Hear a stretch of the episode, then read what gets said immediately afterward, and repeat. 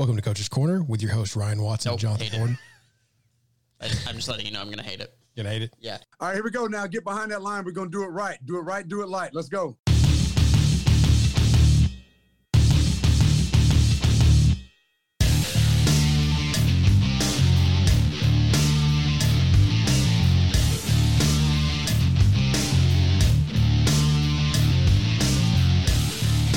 Welcome to Coach Corner with your hosts, Ryan Watson and Jonathan Bourne, brought to you by Broadway Sports Media, partnered with 440 Sports. Find all of our great content that you do not want to miss every week at BroadwaySportsMedia.com.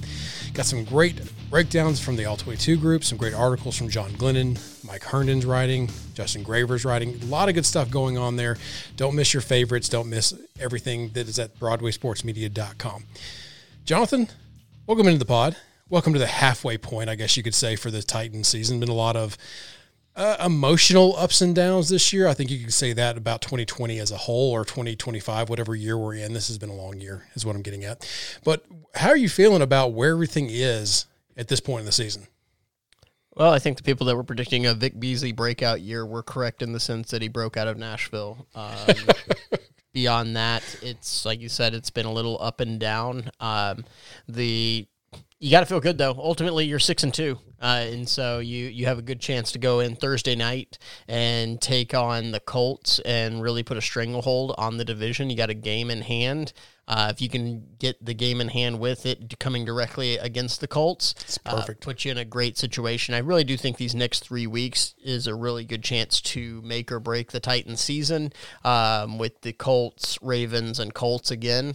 Really good opportunity for the Titans just to put a stranglehold on that division. But as far as the team goes, look, everybody wanted this offensive juggernaut of a team. You got an offensive juggernaut of a team. They're great on offense. They've shown a little bit of chinks in the armor here recently, but you still got to play some defense. You don't have to be the shutdown defense of old. Right. This isn't the 85 Bears or anything like that, where some of the best defenses of all time, and you don't have to be that to win a Super Bowl. The Chiefs are a prime example. Exactly. Of that. Yeah. But you got to be able to stop them a little bit. Good news. After the win against Chicago, no longer the literal worst third down defense to ever play the sport. Moved into second place. Really proud. Yeah, you got to think that some things are trending in the right direction, and we'll get into that in just a little bit when we get to the game breakdown as far as what those tendencies were. But so far this season, I got to say, like you alluded to, you were 6-2, stranglehold, about to have a stranglehold possibly with this week and the results on Thursday night. However, the Titans had a stranglehold before, right? I mean, they got off to this hot start and they stumbled. Now the Pittsburgh game, whether that's a stumble or not, it was concerning because it was disappointing because it was a winnable game. And if the Titans hadn't started off so bad in the first half, maybe that game's a different scenario, because they were in it in the second half and were right there for the tie to see what happens. And maybe if they start better, you don't have to worry about that tie. That's maybe a kick for the win, or that's a kick to put the game out of reach for the Steelers, because that's just how that second half went. Then you have the the literal and everything else fall apart that was the Bengals game that led to some jettisons out of town, some breakouts out of town, as you put it. I love that. And before we get there, can we just say no to anyone else coming from either the Atlanta Falcons or Clemson or both? Don't want Takk McKinley? No, please no, because we've been down this. Now, again, if you could guarantee me that the guys like Beasley and Takk McKinley would be what they're supposed to be, sure. I welcome them with open arms. But unfortunately, we're starting to see a pattern here. So maybe we should take some different tacks when it comes to expectations. Clemson is the easiest school to scout for the draft. That's all you have to do. You can, when it comes to it, I've said it, I'll continue to say it. Don't draft edge players from Clemson. Done. Draft all wide receivers at Clemson. Done. You can scout the other positions there, like an actual football team, but those are just tried and true. They may have a quarterback that's worth scouting. I'm not sure if he's hurt or not. Trevor. Yeah, but that's the thing. You still got to decide with them. Was that one of those where is it Taj Boyd coming out? Then you're looping him into the quarterback position. Right. If you're only scouting positional, at a college, you have Deshaun Watson, who's been great. So we'll see if Trevor Lawrence is great as well. Then they can start to creep that draft quarterbacks at Clemson. Yeah, a couple interior linemen before anybody hollers out. I understand it. There's some hits there, but I think you're your points are good there. So back to the Titans real quick. So there has been some positives, and for me, just to give some individual positives, is I have been completely thrilled doing my I tend to plug this every week, and I'm going to plug it because I enjoy writing in my In the Trenches article. But one thing I've been really impressed with going forward with is the play of Nate Davis. And he really has been my big positive because he was one of my big question marks moving forward or coming off of the offseason into this is could he elevate his game? He had the improvement towards the end of the season, but it still needed to be a lot better. He has been a lot better. He's been really good. And I mean, I will hear arguments for who the best offensive lineman has been. Saffold has been great. Ben Jones has been great. Nate Davis, though, is in that conversation. I think that says a lot for his performance. My secondary thing for the offensive line is Tyson Sembrano. I always wonder if I'm saying that name right. Sembrano has been pleasant in relief of Taylor Lewan. And what I mean there is he hasn't been dominating or otherworldly, but I wasn't expecting him to. I just said, get the Titans by. And he's done more than that, actually. There's been the occasional pass rush here or there that he has failed on. That's to be expected, I think, given the circumstances. But he really has improved his kick slide in this last game, and I'm hoping that when I break down the article more that I can maybe point that out in a still photo. But he's been better. And he's improved, and his run blocking has been really good. So those are the two for the offensive line I've been real positive about. And before I let you talk about others outside, I would be remiss saying that we talked about this a little bit beforehand. I think the Titans, if you just factor it down to two players in the interior defensive line, and don't talk about the depth and don't talk about the edges, but I think the Titans may have the best duo just as a starting two in Daquan Jones and Jeffrey Simmons. And I feel bad for Daquan Jones because he's been great. This season, he really has been great. Unfortunately for him, Jeffrey Simmons has been just a monster. Yeah, I mean, it's one of those that Daquan gets lost in there. Also, just the nature of the position he plays, that nose tackle position, you spend most of your time eating up blocks rather than actually having the ability to make plays. But look, he in the Vikings game, saw it. He made some key plays there. He shows up on tape week in, week out. He's also a leader on the team. Between Daquan and Jeffrey Simmons, they may not be the best, but if not, you're going to be hard-pressed to make a really compelling argument that they're not, because Jeffrey Simmons has been borderline unblockable. Now, yeah, don't talk about the depth, but yeah, please don't. Now, at the same time, I will say they've played better. They were better this game, for sure. Well, not even just this game. They've been showing that steady improvement because you're rotating young guys in there. Yeah. You have Murchison, you have Tart that played last game. Those are two guys that you just don't have a lot of experience. They're going to get better as time goes on. And Crawford has been level replacement. I mean, he hasn't been great. Hasn't been bad. He's just filled his gaps and done what he's supposed to do. Well, and that's which is all you can expect. That's what you're hoping when you make that signing. You're not expecting him to be an impact player. You want good football players there. But depending on what you're considering their base, I could make an argument to qualify him as a starter instead of a role player. But if we're talking about outside the two main guys, yeah, Crawford has been if you want to call him a backup in that regard, sure, and he has been adequate.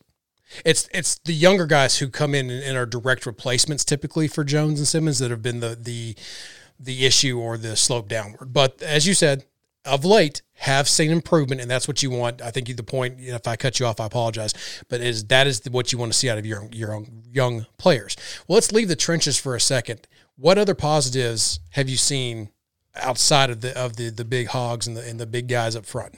So I think everybody talked about Johnny Smith coming out. I think once again you saw that he's an impact player. He's not having the big plays. He had a long reception, managed a touchdown in this game. He's not taking over games, but at the same time, he has been. We talked about that breakout season that they have coming in here, and I think he's kind of delivered on that. The wide receivers are pretty straightforward. I mean, yeah. Davis, I would say, is a pleasant surprise. Sure, he's again got a little banged up at one point, but him coming back, He's still inconsistent catching the ball away from his body, but he is definitely making an impact right there to the point that you start to question, okay, what are they going to do next year? Because I do think they're going to have options to bring somebody in, but he provides a unique skill set for what they are looking for. He's a big-bodied guy. He's a physical wide receiver, so he has been a little bit of a breakout. And AJ Brown, only reason I haven't mentioned him is because everybody knows about him at this point. Oh, yeah. I mean, just absolute stud of wide receiver and still showing room for improvement as well. And that's the thing that has to excite you. Defensively, they haven't been great. Malcolm Butler, I think, has played pretty well, especially the last couple of weeks. And probably if I had to pick one player that's been a pleasant surprise, it's probably Amani Hooker. Playing quite a few snaps. They use him in a lot of different situations and being around the ball. He got a... Frankly, it was a very bad call called against him. We talked about that in the post game. Just I get what they're trying to eliminate, but that's definitely one where I think they should have huddled up and said, okay, well, what do we want him to do there? Because he was in position, he made a play on the ball. But again, it's the end of the game, so it didn't really affect too much. But I don't think they score that drive if those two back-to-back questionable at best penalties aren't called. Yeah, and so you look at how that's going to project. I mean, talked about the importance of the next 3 weeks. I think I always talk about matchups and that the best team doesn't always win. You got Baltimore on the schedule here next week, and it's one of those, the Titans are once again, they're a matchup problem. Having three safeties that are playing at a good high level gives you the versatility to match up, especially with what they have up front, the Titans. It gives them a good opportunity to match up against Baltimore, probably better than most teams are going to. So I don't know if they're any closer to beating the Chiefs and winning a Super Bowl, but once again, they do match up well against Baltimore. So if I had to pick some players, I think there are still some bright spots in that secondary. And he only played one game, but Des King comes in and he makes an impact, and part of that's an indictment because what the secondary had been doing. Sure. It was a noticeable impact.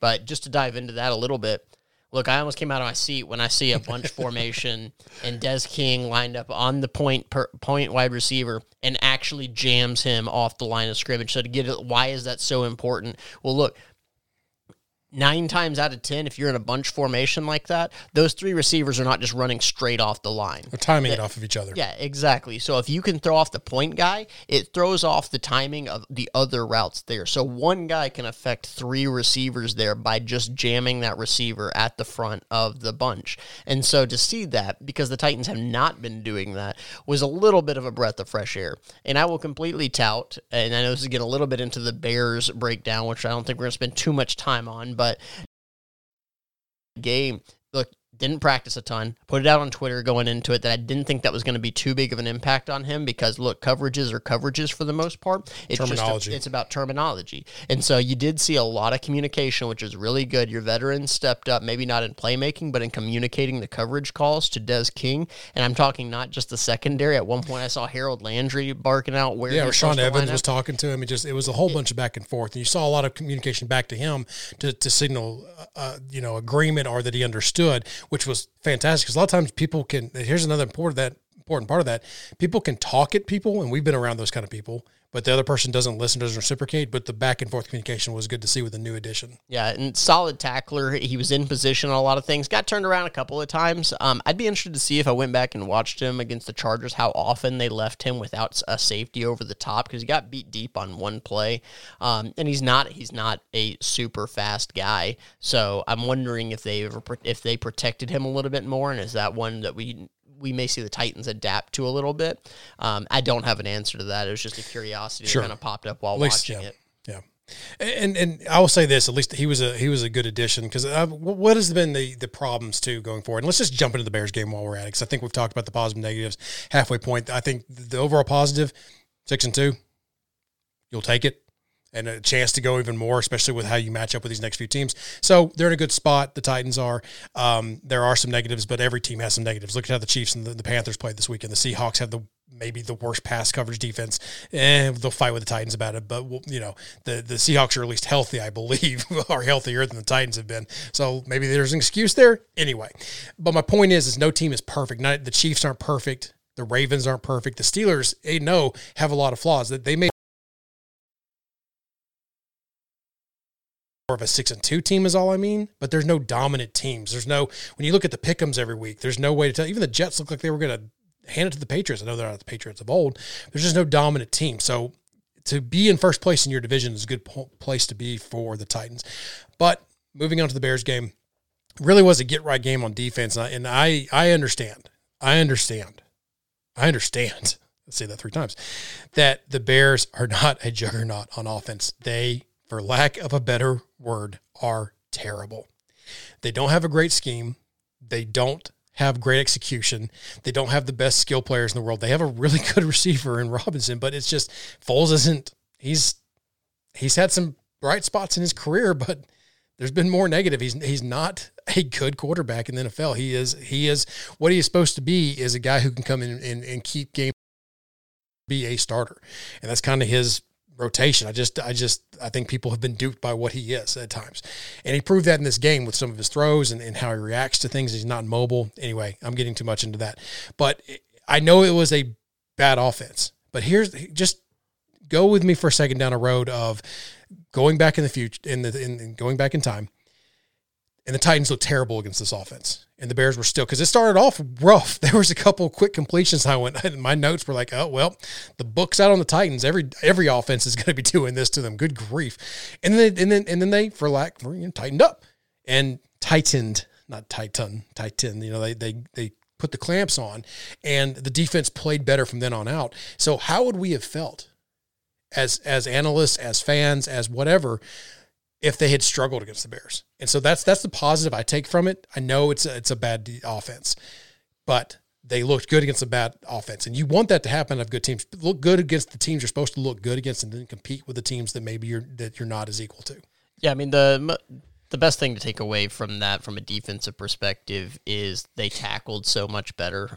They were aggressive on the outside, coming up and making the tackles. So Breon Borders, I thought, played well on the outside. That's a good point. Yes, he's going to give up some catches, but come up, attack. When they make catches, put them on the ground. Don't miss tackles and give up free yards. And I thought they did a much better job of doing that. So while Des King was great, Breon Borders gave you some plus plays. And so, yes, I do think they will get a Dory back at some point, but it's nice to not have a just absolute sieve out there that isn't doing much well at all. And so it's one of those that, God, the Bears are terrible, but you want to make sure that you expose them for being terrible on offense. And the biggest thing for me is, I think Matt Nagy knows it too, because just absolute desperation. Yep. I mean, if anything epitomizes it, it's the going for. I like going for it on fourth down. Yeah, we've said it many times that if we had our druthers, go for it all the time, regardless of the down distance. Yeah, but then combine that with the fake punt followed by an immediate punt because they go three and out. It's just. There was desperation all over the field of them just trying to manufacture points. They're not very talented at the quarterback position. They don't run the ball very well. Obviously, they were having offensive line issues. And look, Titans get their get 3 sacks in a game, which, good Lord. It feels like a mountain was climbed. Yeah, so Roberson showed some pop off the edge. He did. And Jeffrey Simmons was a monster inside once again. Yeah, and like I said, I know I said it in my positives for the season, but Jones and Simmons were really good again. I've been through a lot of the tape from the coaches' angle, and Jones was he had a monster first half. I can say that for sure. And he was making tackles. I think his first 3 tackles of the game were all tackles for loss, where he just was eating guard and centers up and just really wreaking havoc. That's the thing, is the Bears weren't good at any particular thing. So what do they hang their hat on? So just good for the Titans to be able. I think you hit the nail on the head there. Is they showed a willingness to come up and tackle, which had not been there for weeks. And maybe this is the start of something good. Maybe this is the turnaround point. And that's the thing, is that we can credit, and Simmons made an excellent play on that read to get out to cause the fumble on the outlet to the screen. But King was able to come downhill and was in the area to be opportunistic. And how many fumbles did you see on the year where the Titans just weren't in the correct position to make that play? And now the new guy was there. He relied not so much on, what am I supposed to be doing? Let me go be a football player. And I think that's what I saw at him. So you touched on it before about his being out of position. I interpreted that a little bit as he was not freelancing, because I don't think he was trying to do that, but I think he was trying to interpret within himself and be a football player, and he just might have gotten just a little wrong on a couple of them. But it's something to watch and see going forward, because obviously once they have their full complement of Fulton, Adoree Jackson, King, Butler, and that's a pretty good lineup, you would think, especially with how Fulton was coming on. And then, of course, I think another guy, Chris Jackson, who wasn't having a terrible season, not great, but he can fill in and be what he's supposed to be, not a starter, but a role player. And let's be fair, before we move on to anything else, Jonathan Joseph, I know, I saw the tweets, everyone's happy he's gone. And trust me, he doesn't need to be playing in the role he was, but he wasn't supposed to be. This team was not put together this year in 2020 to rely on him as a starting corner. he was supposed to do two things. Get Jadeveon Clowney in the door. Maybe. And then he was supposed to be a rotational piece that provided leadership in that corners room. Yeah, you expected him to be your number four corner. Yeah. And that in number three in a pinch. Yeah, not starting as your number two corner. Right. So. All right, we spent enough time on the Bears. We spent more time on the Bears, talking about the Bears game, than I ever want to watch the Bears ever again. So yeah, it's been kind of funny listening to our chats back and forth with the guys about how pitiful this game is to break down on the Bears offense. It just, God bless them. I don't know how they've won the games that they've won. And so we'll see what happens for the rest of the season for them. But like we said earlier, Colts, Thursday night, South game. Not all the marbles, but some of the marbles.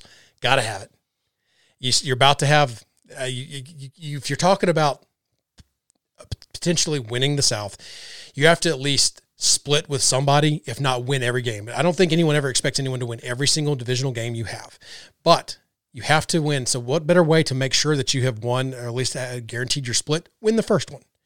You've done that versus the Texans. Now you have the opportunity to get in against the Colts, take the stranglehold. Big, important game. What are you looking for here moving forward? Because it is the Colts. It is a Thursday night. I know what our feelings are on short weeks and Thursday nights and how the overall feeling about Thursday night games are.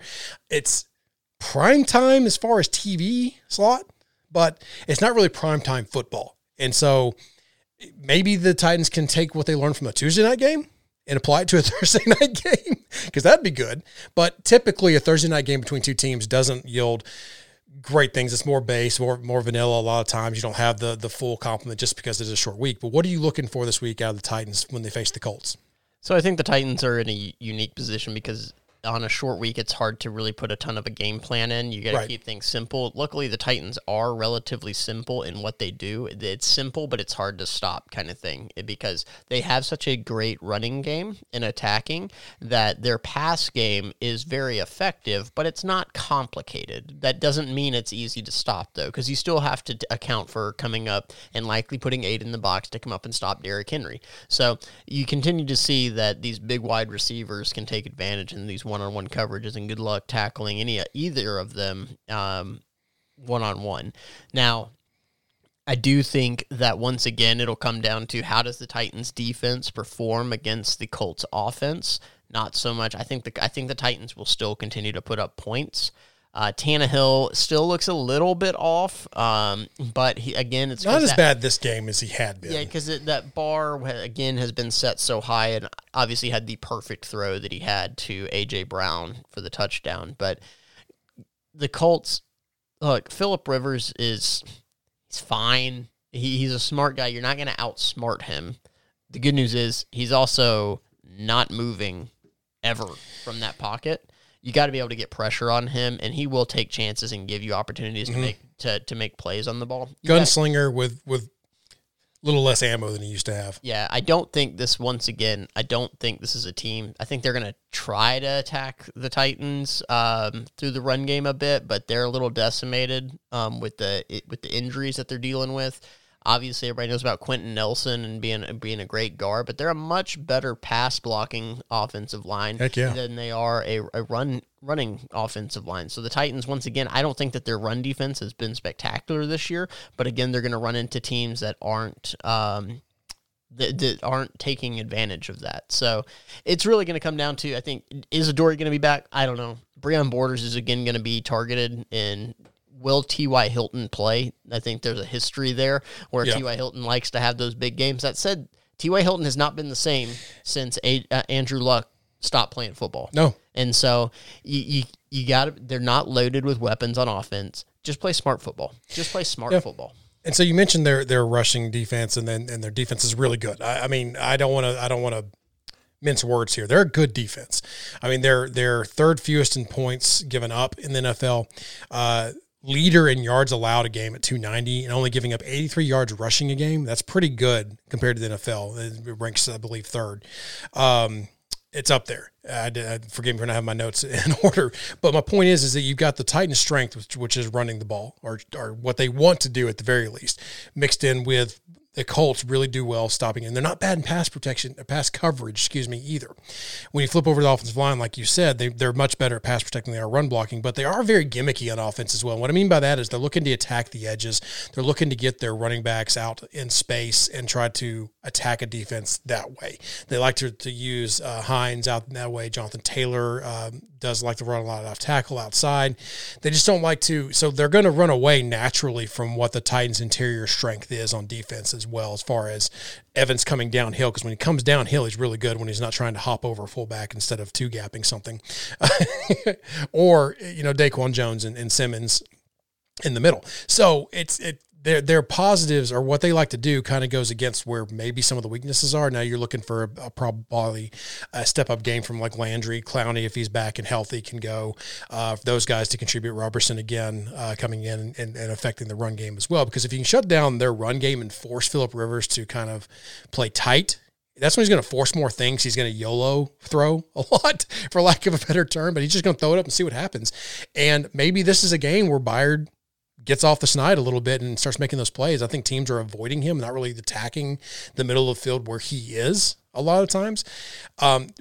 That's respect on a high level if they are doing that. And I think that's what in the secondary. But I think that you have to be able to shut some of the things they want to do down to force Phillip Rivers to kind of hand you the game. And maybe if you can get him outside the pocket, maybe he can trip over some more yard lines and flail around and get hopped over by a defender. It sucks to have as long of a career as Phillip Rivers has had, and that he's going to be more white. Like, that's the play that's going to define him right here at the end. Like, just that was terrible. And it wasn't even just that he fell down. It was that the player seemed to go out of his way to then hurdle him. Oh, look, a dead body. Yeah, it's just like... It was so bad, and I think he's aware of it. I mean, he had a really good view of that banner they have hanging up there in Lucas Oil Stadium. But runner up to the south or whatever it is. Oh, yeah. Well, they're on track right now for doing that same thing. But no, this game is going to be very important that the Titans take care of business on the ground. They need to get that run game going, because I don't think that this is something you're going to have a ton of things schemed up. The Colts like to run their short passing game, get screens out there. It's a bunch of misdirection and stuff. Very obviously, Frank Reich coming from that Philadelphia coaching tree, out of Andy Reid's coaching tree. So it's one of those where you got to trust your eyes, play your assignments, don't get over aggressive, and make sure that, hey, don't vacate something. Don't trust your eyes always. Know what you're supposed to do, and that's where they try to take advantage of you. Luckily, they don't have a ton of speed out there. No. Where they can. That's really the defining part of that Andy Reid offense, having speed. You think about Deshaun Jackson when he was there, speed. You think about Tyreek Hill, speed. Hardman, I mean, they've got speed. Speed is what really opens it up. The Colts don't necessarily have that without a Paris Campbell out there playing, without T.Y. Hilton at 100%. Full capacity, yeah. Exactly. So that's where you just got to make sure you're not giving them the free plays by not playing your assignments. It's more than just scheme to me from them on offense, because I don't know if Phillip Rivers is able to consistently attack all levels of the field. I think that he has to live within a box. I know people accuse Drew Brees of that as well, that he's not able to push. Like if he pushes the ball down 15 yards down the field, everyone's shocked. I think Phillip Rivers just has, at this point of his career, I don't want to call it a dead arm, but even on some of these short throws you see there, they loop a little bit. And what I mean by that is they just don't have the zip they used to have on it, and it just kind of, before it gets to its target, you start to see the ball traveling gravity back down to earth, in kind of a looping, like a bubble fashion. So I just don't know, and even though it's the decent offensive line that's kept him alive, as it were, but I think that it's one of those games where you have to, like we've talked about some of the younger quarterbacks, but try to force Phillip Rivers to make those mistakes, and hopefully he'll give the Titans those opportunities. I know we've hammered on that, but I think it's really important for this game and needs to be said maybe 3 or 4 more times. Yeah, I mean, look. Everybody's talking about how bad the Titans' defense was, and that they got better last week, but they're only a couple weeks removed from being just god awful. Yep. Well, the Colts aren't too far removed from the questions being asked of, are they better with Jacoby Brissett under quarterback, right, or at quarterback? So that's one of those where it's you got to. Just, again, play your assignments. And then on offense, I don't think you have to get fancy either. You're going to have to run at them and just wear them down. So we'll see what happens, but this is the definition of you got to kiss this game. Keep it simple, stupid. Yep. I love that term. I love it so much because it's so many times in football the coaches want to outthink themselves. I know there's some great minds in the NFL, but how many times during a game do you watch? You're like, why didn't they just do the simple thing there? And quarterbacks as well. How many times have you seen a replay where they took a shot downfield? Last night, Flacco, I think, took a shot in the middle of the field. If you're watching the Jets-Patriots Monday night game, he took a shot downfield where the Patriots corners made a hell of a play, outran the receiver. He looked like he was running the route. But if you go back and watch the film, he had a tight end wide open for an 8-yard gain. Sometimes just take what they give you. Keep it simple, stupid. I love that term, but I think it gets washed. I think we in life, I think we do this too, where we try to outthink ourselves or try to do the more complicated route when something simpler would just, work. And that's the thing. Watch this game be one of those where you've got what should be a really good rush defense, really, really, really good rush defense versus a good rush offense. Then you would think that the rush offense wouldn't have the success that they normally do. Watch this be one of those monster games for Derrick Henry, South opponent, where he just goes nuts and he's able to outrun people and out-angle people because the Colts. Here's the thing: one bad part about committing so much to the box is that's a lot of people within a tight space of a football field. And when you have someone who's a game breaker like Derrick Henry, if he can get past that first line clean, like we've seen him do countless times throughout his career, it's a foot race. And he out-angles safeties in the NFL consistently. And if all the other safeties and fast guys are up close or on the other side of the field, they don't have a chance to catch him.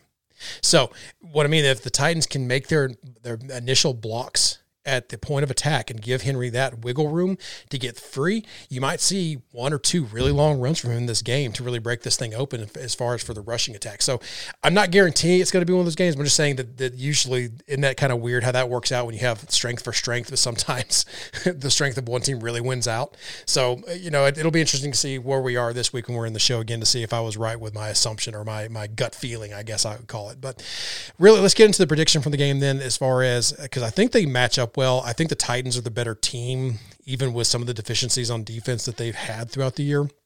And as good as the Colts defense has been or can be, I really think the Titans are set up to control the ball, force some mistakes. And this is one of those ones where if you get a couple turnovers on defense and really set your offense up well on a short field, maybe it's not a great statistical night for Tannehill again, but say he's 10 for 12 and 180 yards, but with 3 touchdowns, because the defense set him up because of mistakes, then that's great. I'm not saying that's going to be all that because I don't think the Colts are that bad on offense, and I don't think the Titans are that good on defense just yet. Maybe they'll shock me. But I think this is going to be a game where they're going to have to stay in it, keep it simple, win by 6 at the end, possibly.